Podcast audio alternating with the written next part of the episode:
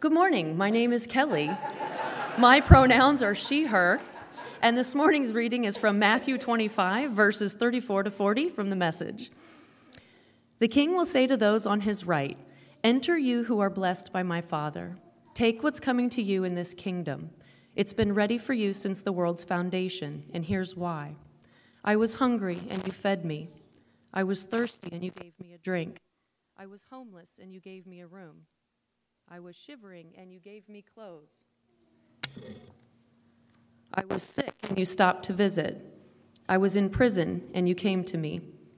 Then those sheep are going to say, "Master, what are you talking about? When did we ever see you hungry and feed you, thirsty and give you a drink? And when did we ever see you sick and, or in prison and come to you?" Then the king will say, "I'm telling the solemn truth. Whenever you did one of these things to someone overlooked or ignored, that was me. You did it to me."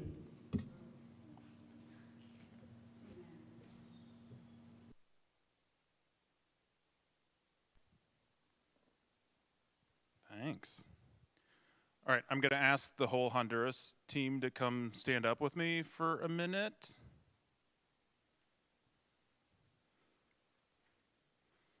Thanks, appreciate it. Uh, so we've got uh, a few different team members are going to tell you some of their perspectives and some of the, the stories from the trip. Uh, we've got a couple of pictures. Uh, I think there was a team photo up there for a second. Uh, we didn't have a real good single team photo because uh, Stephen Leslie Harris joined us halfway uh, on the journey there and stayed with us for the whole week. It was very exciting to see them again, if you know Stephen Leslie. Uh, and then the, uh, the other photo there is our whole, like, that's essentially the work crew and the translators and us. Uh, so, so that's, we send down some money and uh, to hire some locals to help us out. So that's the construction crew that uh, that, that worked together to do this whole project that we're going to go talk about. Uh, you guys can all probably sit down again now.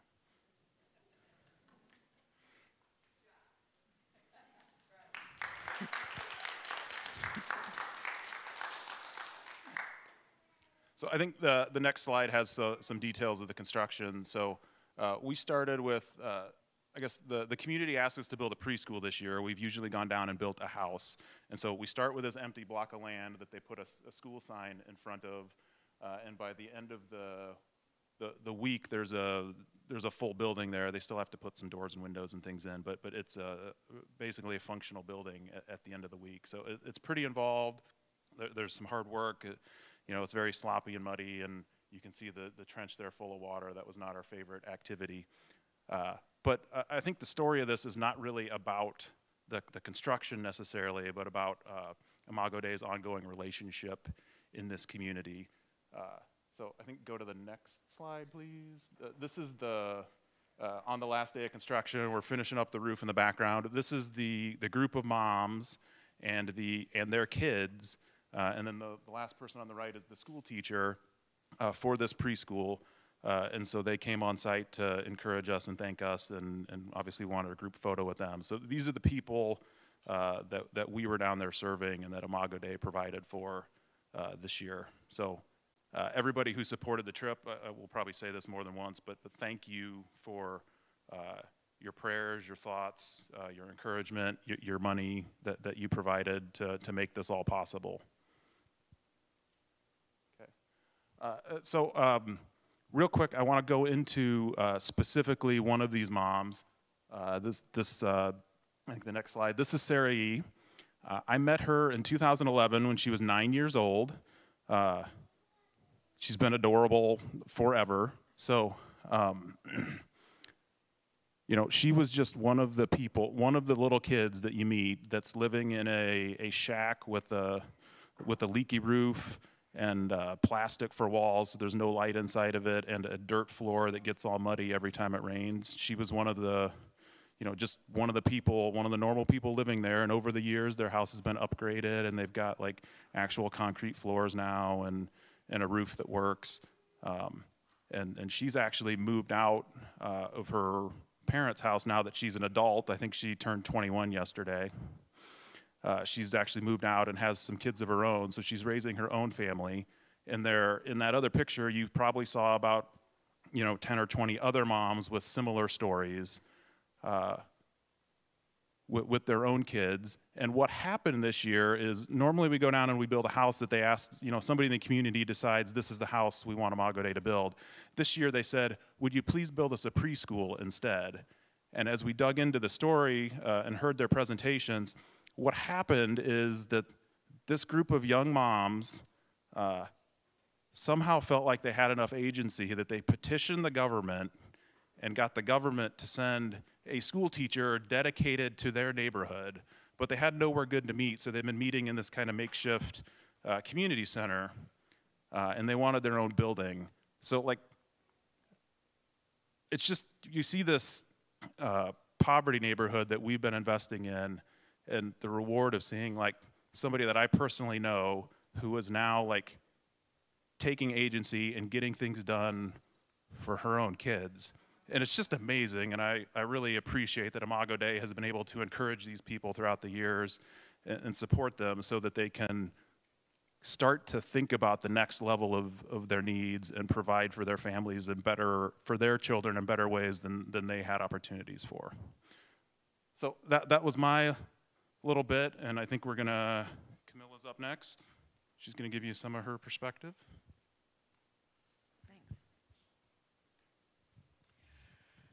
Okay, my name's Camilla. This is my first time going on the Honduras trip, and I've been on um, mission trips before, but in the medical aspect. So I wasn't, I knew, I thought I knew some of what to expect, um, but I definitely learned I don't want any part of construction work in my life, um, and that's not something I think I would ever endeavor. So, but as Vicki said, um, before, like leading up to the trip many times, was that it's not about the work, it's about the relationships we have there. And that was very, very evident throughout um, the whole week and continues to be. Um, a, a really wise individual I met there, Steve Harris, told me this quote, I don't know if it's from him, but he said, "You have to take in the immense beauty surrounding you to drown out the tragedy." And this is kind of like my overlying thought when I sit down and think about this trip. Um, and a big difference in this trip versus other trips I've been on is that, which are, were still wonderful, but we would do a medical clinic and see hundreds and hundreds of people, different people every day. Still, um, we form more relationships, I think, with the translators than anything, but you never saw the same individual, whereas this trip, Uh, every day, the same kids would usually come back either after school or they were in a teacher's, they had teacher's institute type thing for half the week.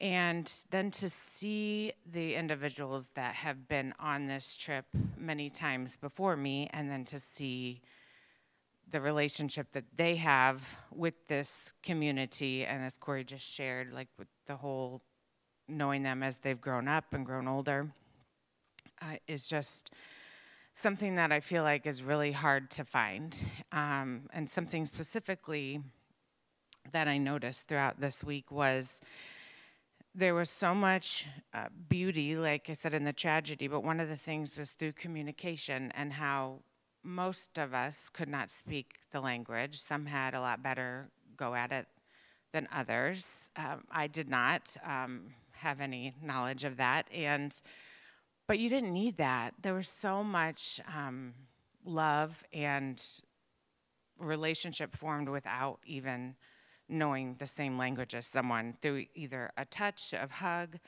um, even through some of the horrible smells that we uh, encountered throughout the week, um, through nature. Uh, Kelly was very um, my savior in the fact that she really likes spiders, and um, she would take care of them for me if one came up, um, and then uh, just different things that were out of your comfort zone, but it's, it, it just didn't matter because, um,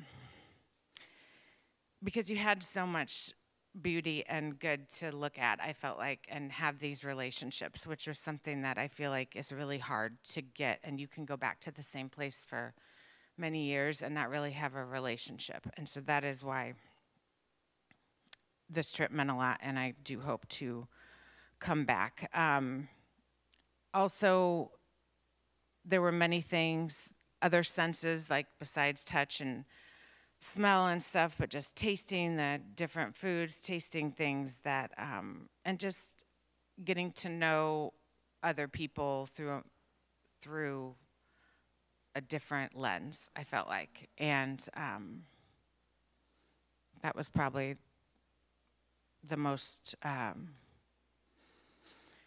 moving part to me. And I cried way too much, and I'm not gonna do that today. So I'm going to end with just every day, and I should have included this picture, but I couldn't find it. But if you see that house to the right, um, it, a little bit over inside of it was just this big, beautiful orange flower that just blossomed in the middle of that house that hasn't been done yet. It, like someone started it, and they said typically that means that they have, they're waiting on money to finish it and such. Uh, but it was just this beautiful orange flower, and it was just blossoming. And it's like the beauty was right there for us to look at every day in the midst of the poop ditches and the rabid animals and just the spiders and the rats and all that. So anyway, um, thank you so much for all your support. Um, and uh, I think I'm going to turn it over to Tim.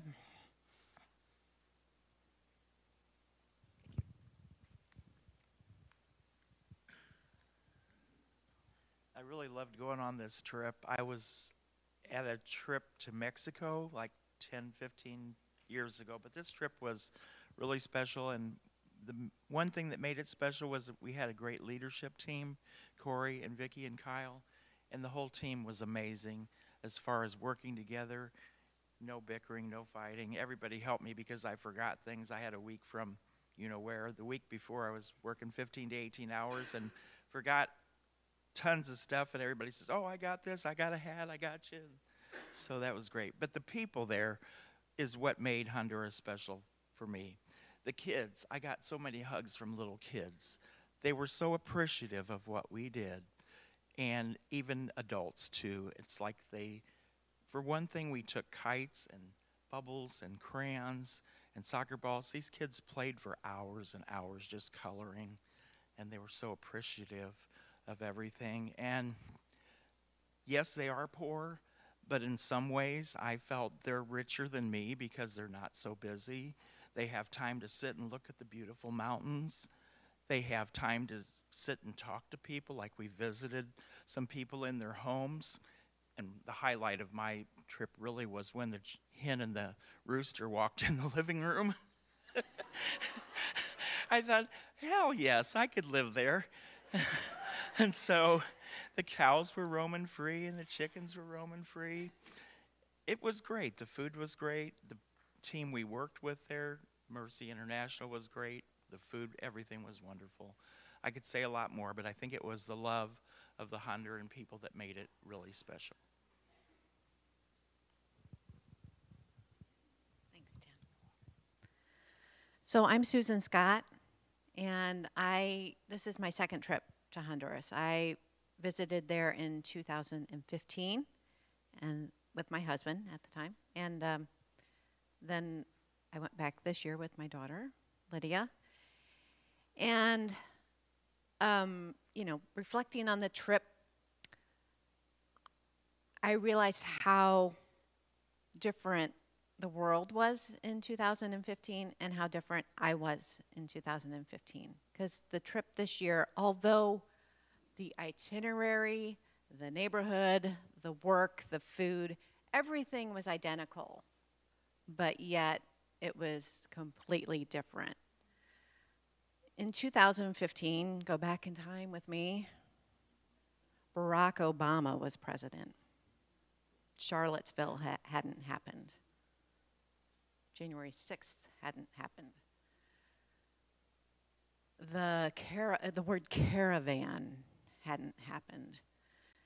And my takeaway after two thousand fifteen was identical to yours. It was that uh, I saw the people of Honduras as people that I could admire because they uh, uh, didn't have the wealth or concerns that we have in the first world. They live a simple uh, life that I could be jealous of. This time I went and I had the capacity to see beyond that. Not in a cynical way, but in my heart was a bit more open way. Maybe because I've, we've all lived through a lot of, yeah. Um, and you see it for what it is now, right? It's like before two thousand sixteen, we saw racism, but not in the overt way that you see it now. And it's kind of the same thing where I saw poverty, but not with that sugar-coated kind of way. We had conversations with people that were heartbreaking, where these people have like, they have poverty and they have stress and trauma on a level that you and I will never, ever experience. I mean, they're at the bottom of the pyramid. That's safety. You know, we build someone a house, but that doesn't mean that it's not gonna get broken into. It doesn't mean that they're not gonna be assaulted. It's terrible. These, the lives that these people live without being educated, without being safe, without having access to clean water and clean food is a horrible life. And I allowed myself to actually recognize that as a, the reality. It's not just they're living simple lives. So uh, I went on the trip because I thought it would be, you know, we don't have any rites of passage anymore. Um, and I thought it would be good for my daughter, who's gonna be going into high school, to have kind of a, a trip where, not that, not that I want to expose her to the realities of the world and, you know, make her, you know, hard-hearted, you know, like the world's a, you know, tough place and you gotta, you know, this is gonna prepare you for the ugliness of the world. I want her to see the beauty in the ugliness, right? I don't know. I don't know if I accomplished that mission or not, but um, that was my intention. And surprisingly, it, I feel like it impacted me more than it was a rite of passage for her. I don't know. I'll let her talk. Uh, you want to come on up? This is my daughter, Lydia, and she'll tell you what she thinks about the trip. Um, it was my first time going to Honduras, and um, um, I really liked seeing the kids, and they would walk me around, and um, I'm glad that I got to go with my mom, and um, I just um, think I overlooked like um, the common things I have in my life, and um, my speech isn't that long, but um, I have memories that will always be with me.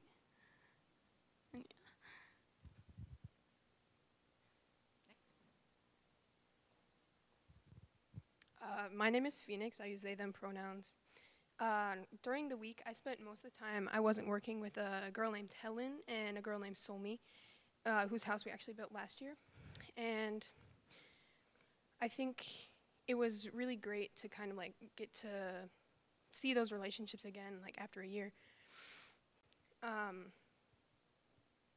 I think it's really wonderful that even though we don't, you know, always understand each other perfectly, and that we come from like very different backgrounds, that we can still kind of come together and find a common ground and still have like a meaningful bond. Um, Solmi showered me and my family with gifts the whole week, and Helen really just like clung to my side. I think she painted my nails at least three times in one day. And I think my friendship with Helen especially is very meaningful, because when I met her last year, we are very close in age and she was pregnant. And so I think this year meeting her baby, who's almost one now, was really special, and It was very fulfilling and beautiful. But I think even though we were all celebrating with her and very happy with her, it was also, I think we were also sharing a struggle with her, because I think, I know that we can both see the ways in sh that she's struggling with like a one-year-old at sixteen. But I think it's great that we get to share that struggle with her, even if it's only for a week. Um, I love spending the week with Helen and Solmi, and I loved walking through the neighborhood and kind of getting like a tour with them, really just like being along for the ride while they show us around their home and have us meet new people. And I think it's great that we can share both the beauty and the hardship of their community with us. Um, so I think the relationships really are like the most important part of the work we do, because we can send money to build as many houses as we want, but that can't ever really replace the, the love and support and power that's in a relationship. That's it.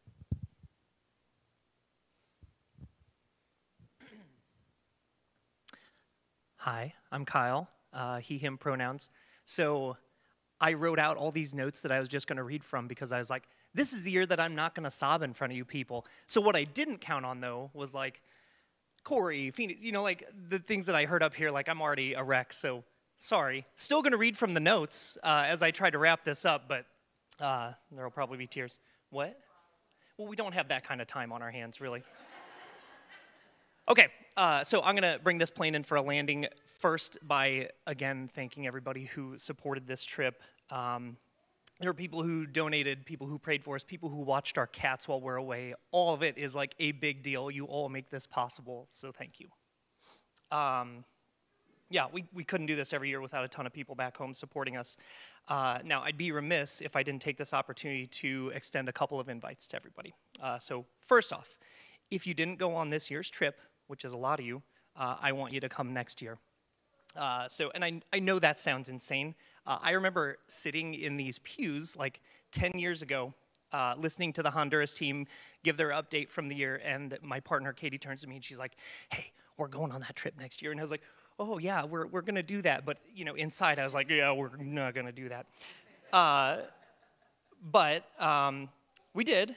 Uh, so again, that was ten years ago. I wasn't willing to uh, sacrifice my vacation time to have a week-long sleepover with a bunch of random people from church that I didn't know that well, uh, to go somewhere where I didn't speak the language and do a whole bunch of like sweaty work in the Honduran sun. Uh, but again, we went, and uh, I have now, this is my, I think, eighth consecutive year going on this trip. Um, so the thing is, I fell in love with the place, the people. Um, so what, what I didn't realize I was going to encounter on that first trip was how it, it consistent, this trip consistently changes um, the way that I see the world, and, and for the better. Uh, I didn't expect how uh, impactful what we did there would be uh, to the community that we serve, but then also on, you know, us as a team. Um, so I want you to seriously consider doing this next year. Uh, I think our team this year ranged from ages like fourteen to Steve has to be ninety-five by now. Um, so some people like Corey Brown are workhorses, and some of us just run away from the job site every day and visit with people, which I think, I mean, how many people got up here and talked about the preschool that we built? One. Every other person talked about the relationships that we build while we're there, and that all happens not at the job site. Um, okay, some of us are fluent in Spanish, and some of us uh, just repeat, repeat the phrase bueno baño in every conversation we have. It doesn't matter who you are. I think anyone can both have a good time on this trip and bring something positive to the team. Okay, second invite. Uh, can we, there's a, there's a picture of um, probably some kids. Oh yeah, okay. Uh, so, I don't know... Um, We, we mentioned our scholarship program last year, and then uh, after that mention, we really didn't say much more about it.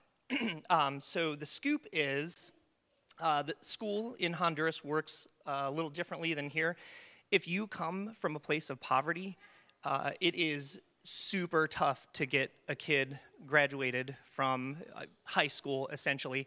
And if you don't have a high school diploma, you are relegated to like the lowest paying, worst jobs there. It is, it is no way to live. So what we want to see uh, are our friends from this community graduate. Uh, so years ago, Mercy International, which is the uh, organization that uh, we organized this trip through, they also had this uh, scholarship program where uh, they worked to get a bunch of kids through school. That all collapsed uh, when COVID came around.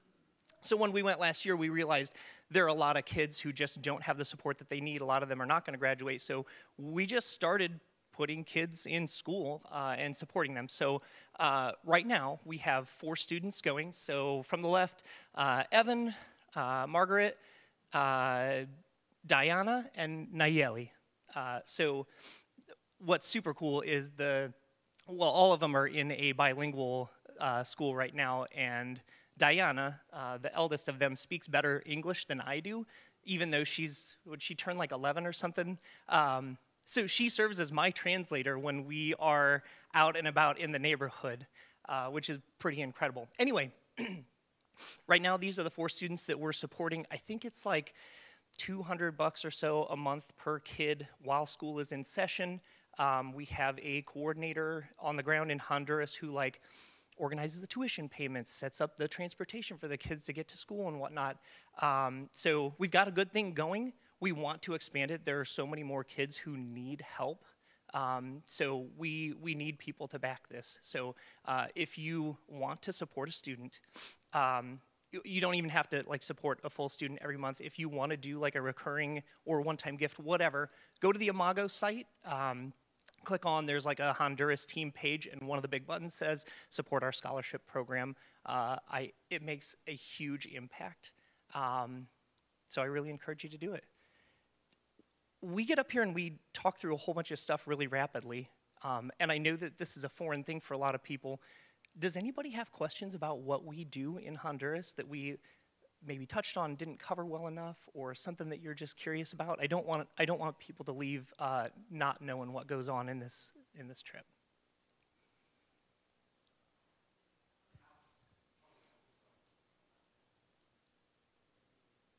Many. Okay. Yeah. So generally, we we build a house in the span of a week while we're there. So, fourteen years we've done a house every time. There were years where there were multiple trips that went, and then during COVID. Yeah, we've we've we've completed a house or a preschool every year that we've gone, uh, which has been fourteen or fifteen years. Like I think we started this the I don't think Imago was a year old yet when we took our first uh, trip down there, and we've gone every year since, except for uh, skip two years in COVID. But we did the church did send funds. Uh, one of those years to build two houses. So we're probably, it's either fourteen or fifteen, I'm not sure. A lot. And what's cool is you walk, oh sorry, can I borrow that for a second? So we, uh, you can walk through the, um, it's Ocho de Octubre is the name of the, the community that we work in, and you can tell like the houses that have been built by Mercy, and it's so weird now because I walk through the streets and I'm like, I helped build that house and that house, but I can't get to, I, I've done this eight times, I can't even find all eight houses that I did because it changes. People take such pride in the homes that they have. Um, they start like expanding them and beautifying them. There are people who plaster and paint and uh, turn it into like a lovely little home. So anyway, it's just cool to walk through there and see uh, all the change in that neighborhood. And we're not the only team that's worked in this neighborhood. So I think the, the first year I was down there in twenty eleven, there's a street, uh, there's probably forty houses down the length of this street. And there were five or six that were upgraded.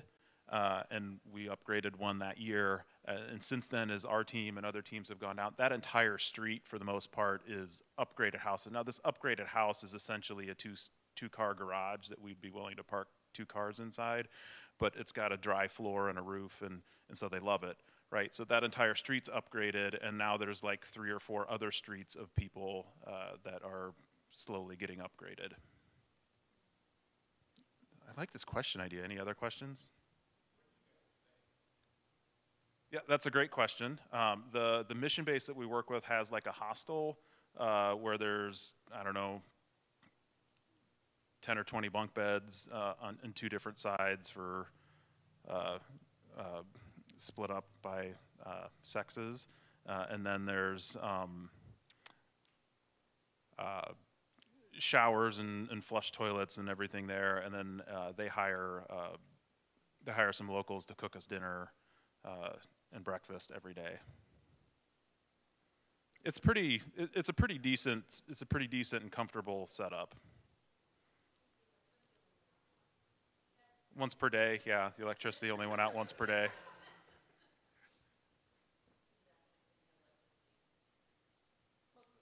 Yeah.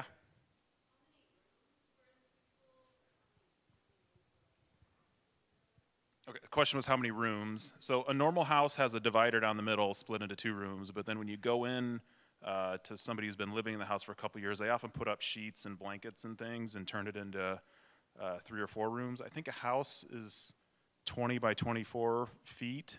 Uh, the preschool was a little bit larger, and then they put a, a, a porch on the front which, which connected to the roof. Uh, but the preschool, they wanted to just be a single open room, so there's no dividing wall at all. Yeah?